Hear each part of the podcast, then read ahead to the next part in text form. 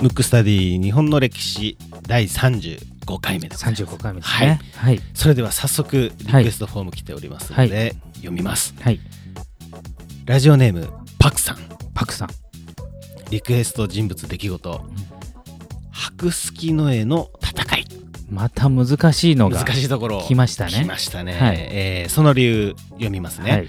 こんにちは韓国でポッドキャストを聞いてるもうすぐ50歳になるおばさんです韓国の方ですねじゃあもうワールドワイドですね。また。であの以前にねインドの方が来てましたけそどう、今回は韓国からですね。韓国の方はい。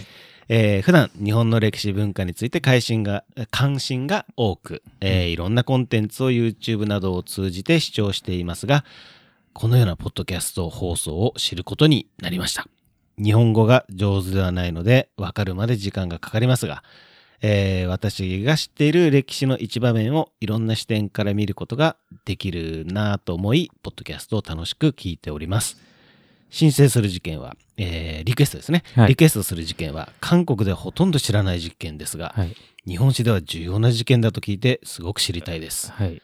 多分日本でもあまり知られてない。そうですね。よね文庫知ってた僕ね、うん知らなくて、え白月の絵、うんこのは白い村の絵って江川の絵ですね。うんうんの戦い。このね、白月の絵と読むことすら知りません。ないね。はいうんということで今回ですね、パクさんからいただいた白月の絵のはい。戦いとないうリ。クエストフォームをいただきまし。いたパクさん、ありがとうございます。じゃあ珍しくちょっとそれに絡んであと以前にね、はい。あのリクエストフォームいただいてはい。結局そのリクエストやらなかったちょっと人心の乱ね、人種の欄。あのー、前回か前々回ですかね、おはんさんっていう、あそうですね。はい、75歳の方から、はい。からのリクエストもあったんでちょうはい。ど多分ね、タイミング的に被るので、はい。珍しく古代の方にちょっと今日はスポットを当てたいなと。なるほど。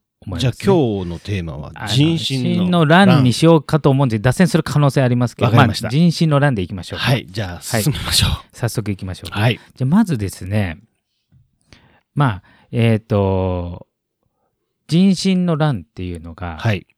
どういうものかっていうね、ことなんですすけど、はい。まあ、そもそもう、ん、文具は知ってた？僕はね、あの、名前だけう、んなんとなく聞いたことがあるなとなるほど。いう程度ですね。実はね、古代最大の内乱なんで、結。構でかい戦いで、ほあの、まあ内戦、内戦の中では多分、あの、今、セゴドンでやってる西南戦争が一番でかいとは思うんだけう。ど、うんその次ぐらいじゃないかなっていうへ感じなんですけどあとね珍しいことに通常内乱っていうのが起きると、ーうん。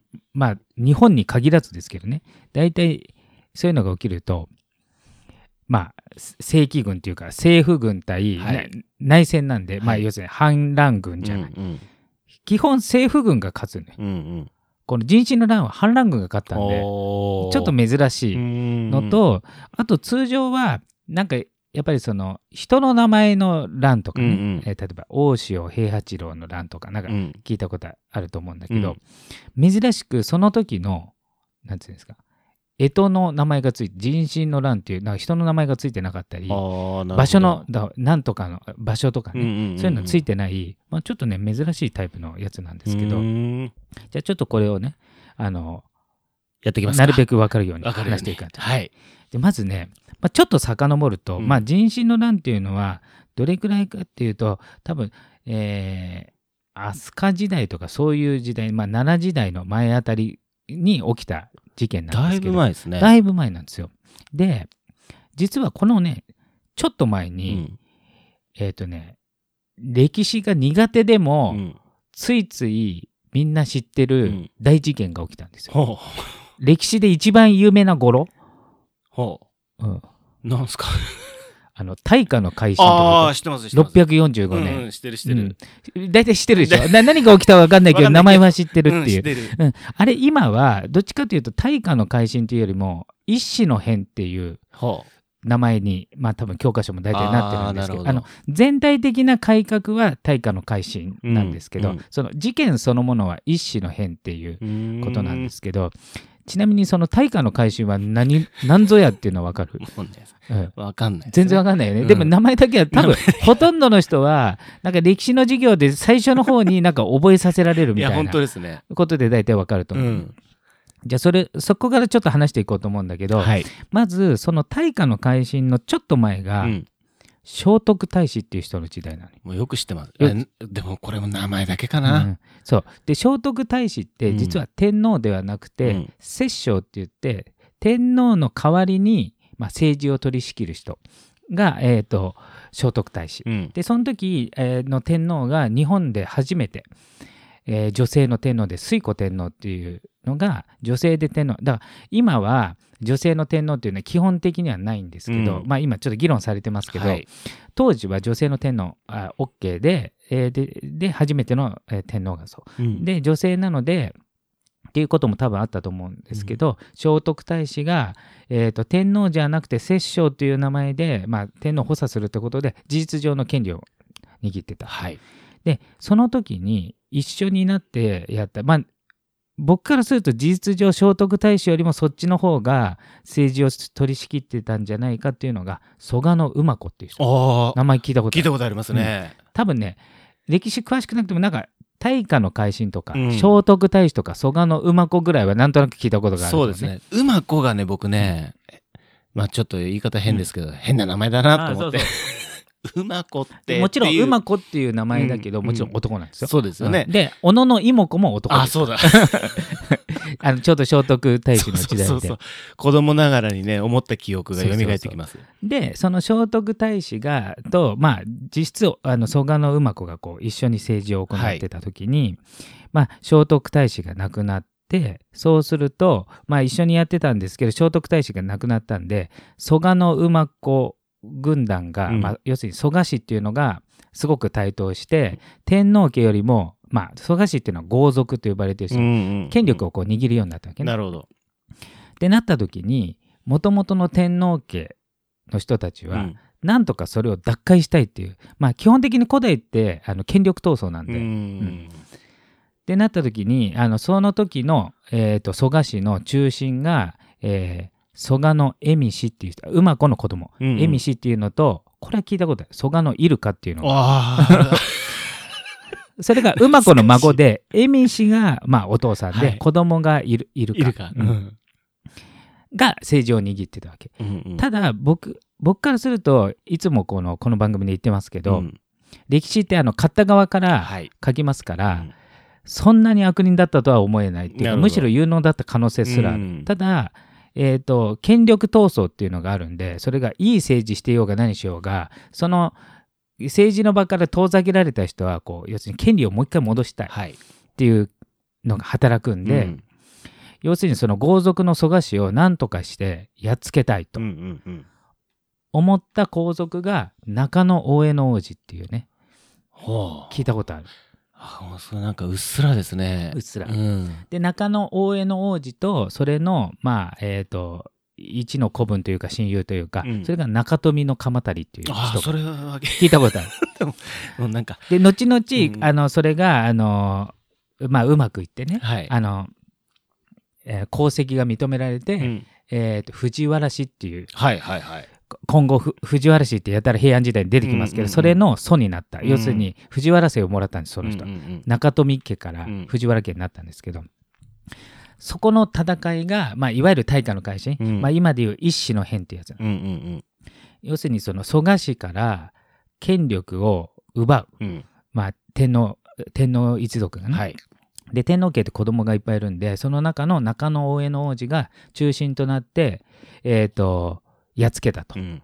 蘇我氏を。で蘇我氏をやっつけたんで中野大江の王子が、まあ、天下を取るんだけど本人が殺したの。はい。ああ。本当はね部下が殺そうとしたんだけど、うん部下がひるんじゃって。さすがになんていうの殺殺人になるとうんビビっちゃうから、うんうんビビってできなかったのをあの王子自らがやって。殺して、うんそうすると殺した瞬間に天皇になるとまあさすがにちょっと感じ悪いということで、うん。しばらくは自分は天皇にならずに、まあ、実質的な権力は握ったまま天皇にならなかった、うん。で後々天皇になるんですよ。うん。うん中野大江の王子が、はい。それが天智天皇っていう名前になるんだけどね。うん。天智天皇。うんうん。うん、で天智天皇はそうやって、まあ、自分自ら蘇我氏を破って権力を持ってるから、まあ、割と強い天皇なわけね、うん。要するになんか操り人形の天皇ではなくて。なるほど。うん。まあ、ちなみにその時は天皇って名前では呼ばれてないですね、まあ、今でいう天皇。はい。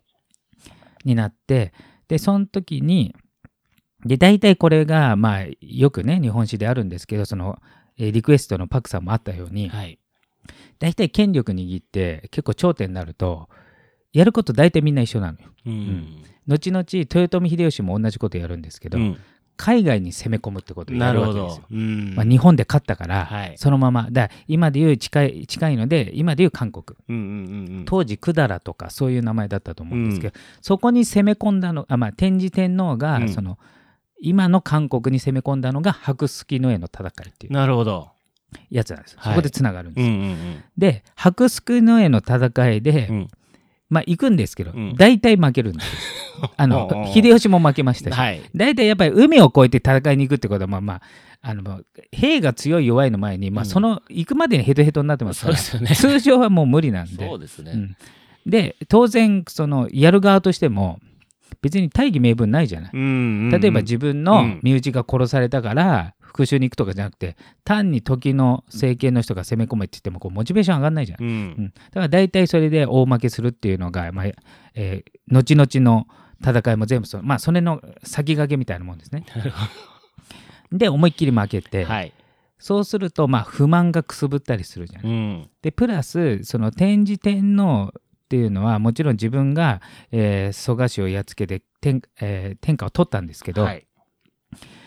同じく皇室みたいな人いっぱいいるわけですよ。うん。うんで、えー、と天智天皇が死ぬ時に、同じぐらい力を持ってたのが大天皇皇子っていうのがいるね。それ、が天智天皇の弟、うんう。うんんこれが後々の天武天皇なんですけど、うんうんそれが、えー皇太帝って言ってまあ弟だけど天智天皇が亡くなったら天皇になりますよっていう、うん今要するに皇太子の弟版ねなるほど。子供じゃないから、うんうんしたらやっぱりこれもまあ大体権力者あるんですけど、うん。うん必ず。うん。死の間際って必ず自分の子供をうん。後継者にしたくなんですよ、うん。うん。まあありがちですけどね、うん。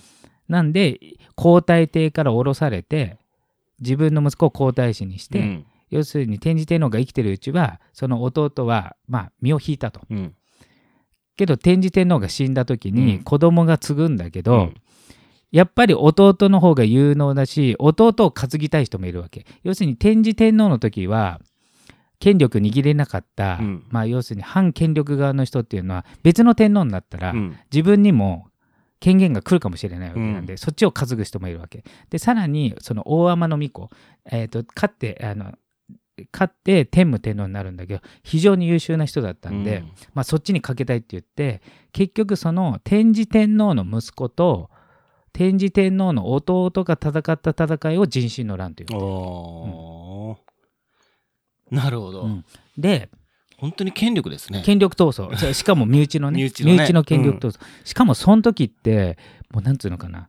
えっ、とまあ基本的に天皇家ってね、うん。あの尊い地を守らないといけないんで、うん。まあ、基本近親相関だし、うんうん。あの貴族、うん。要するにすごく高貴な人と以外の結婚はないんだけど、うん。その時さらにすごくてお兄ちゃんの天智天皇の子供娘うん。4人4人とも弟の天武天皇の奥さんになってる、えー。超近親相す関ごいですね。近い。強烈だから、うん。えー、と肉親の戦いなんだけど、うん。もうなんていうのかな。えっ、とぐっちゃぐぐちゃね。ちゃぐちゃ。おお姉さんと戦ったり、うん。お母さんと戦ったりしてだからもう本当の権力内部権本力闘争、すね。すごい。ぐちゃぐちゃでやって、うん。で結局弟の、えー、と大天皇皇後々の天武天皇が勝つわけ、あー。で勝ってこの天武天皇が、えー、と勝ったことによって、うん。えっ、ともともと天皇家の争いだったから、うんうん。そもそも豪族はあんまり入ってないんだけど、うん。天皇家の中でもまあ要するに負け組は死んでいったんで、うん。超権力を握ってあの天武天皇が古代で最も、まあ、古代だけじゃなくて、うん。多分天皇史上最も権力を握った天皇の可能性あってへ大臣すら置いてないんで全て一人で決めてる、うん、まあ、いわゆる独裁ってやつですね。完全な独裁になってだからあの細かいことまで全て自分で決めて、うん。なんか側近の部下みたいな人もほとんどいないっていうぐらいの強烈な天皇、あえっ、うんとそう後々の天皇でこの人がうん。あまりにも権力を多分当時としてまあ、うん。この先も含めてあんまりないぐらうん。い権力を握ったんで、うんうん。今までのやつとは同じ名前が嫌だって言って初めて天皇って名前を使うわけ。ああなるほど。うん、だから本当はと天武天皇一代だけ天皇っていう名前ななんて特別感を出すため。でも今後えーあのそれを継承することになっていまだに天皇ってあるけど、うん。でプラス日本っていう名前をうん。天武天皇が決めたっていうか、えー。考えたっていうか、うん、だから意外とあの日本の礎を作ったというか、まあ、天皇そのものもそうだし日本という国も作ってで独裁者なんで、うんあの後々の制度の大半はこの人が作った。あー。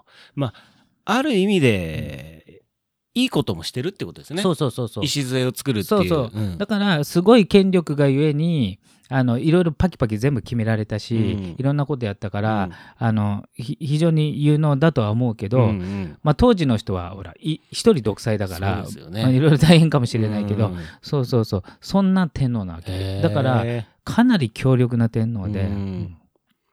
あの本当は知られてるべきぐらいの、天天皇かもしれないんでうん。人心の乱というのは。そう。だから結局人心の乱っていうのはそうん。の天智天皇系、要するにお兄さんと弟の、まあお兄さん死んでからだけどね、はい。お兄さんの息子と、うん。あの弟の天武天皇が戦って天武天皇が勝ったとうん。いうのが人心の乱。へえ。どうですかね、リスナーの皆さん。なんか、ちょっと古代だとねちょっとピンときにくいですねけど、でも、うん。なんか、言葉としてはね、うん。聞いたことある言葉とか、まあ、天皇っていう、うんうんえっ、と、単語もそうですけど、うんうん。聞いたことあるし、人心の乱も、多分聞いたことある人がね、ね、うん。うん。多いはずだし、うん。あとやっぱねこの人が日本っていう、ん。あのまあく国名を考えたというかね、うんうんうん。うん。あちなみにね雑学で言うと、うん。ちょっと言うとあの大化の改新ってあるでしょ、あの大化っていうのが、うん。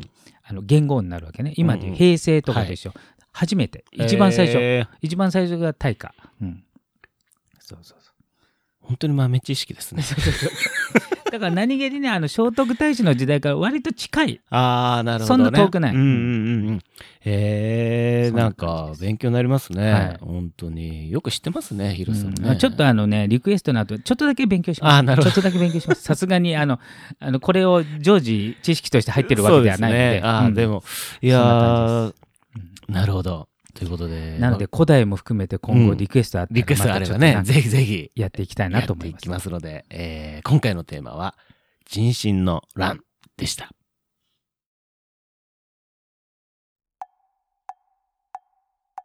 むくむくラジオだべ。むくむくラジオだべ。むくむくラジオだべ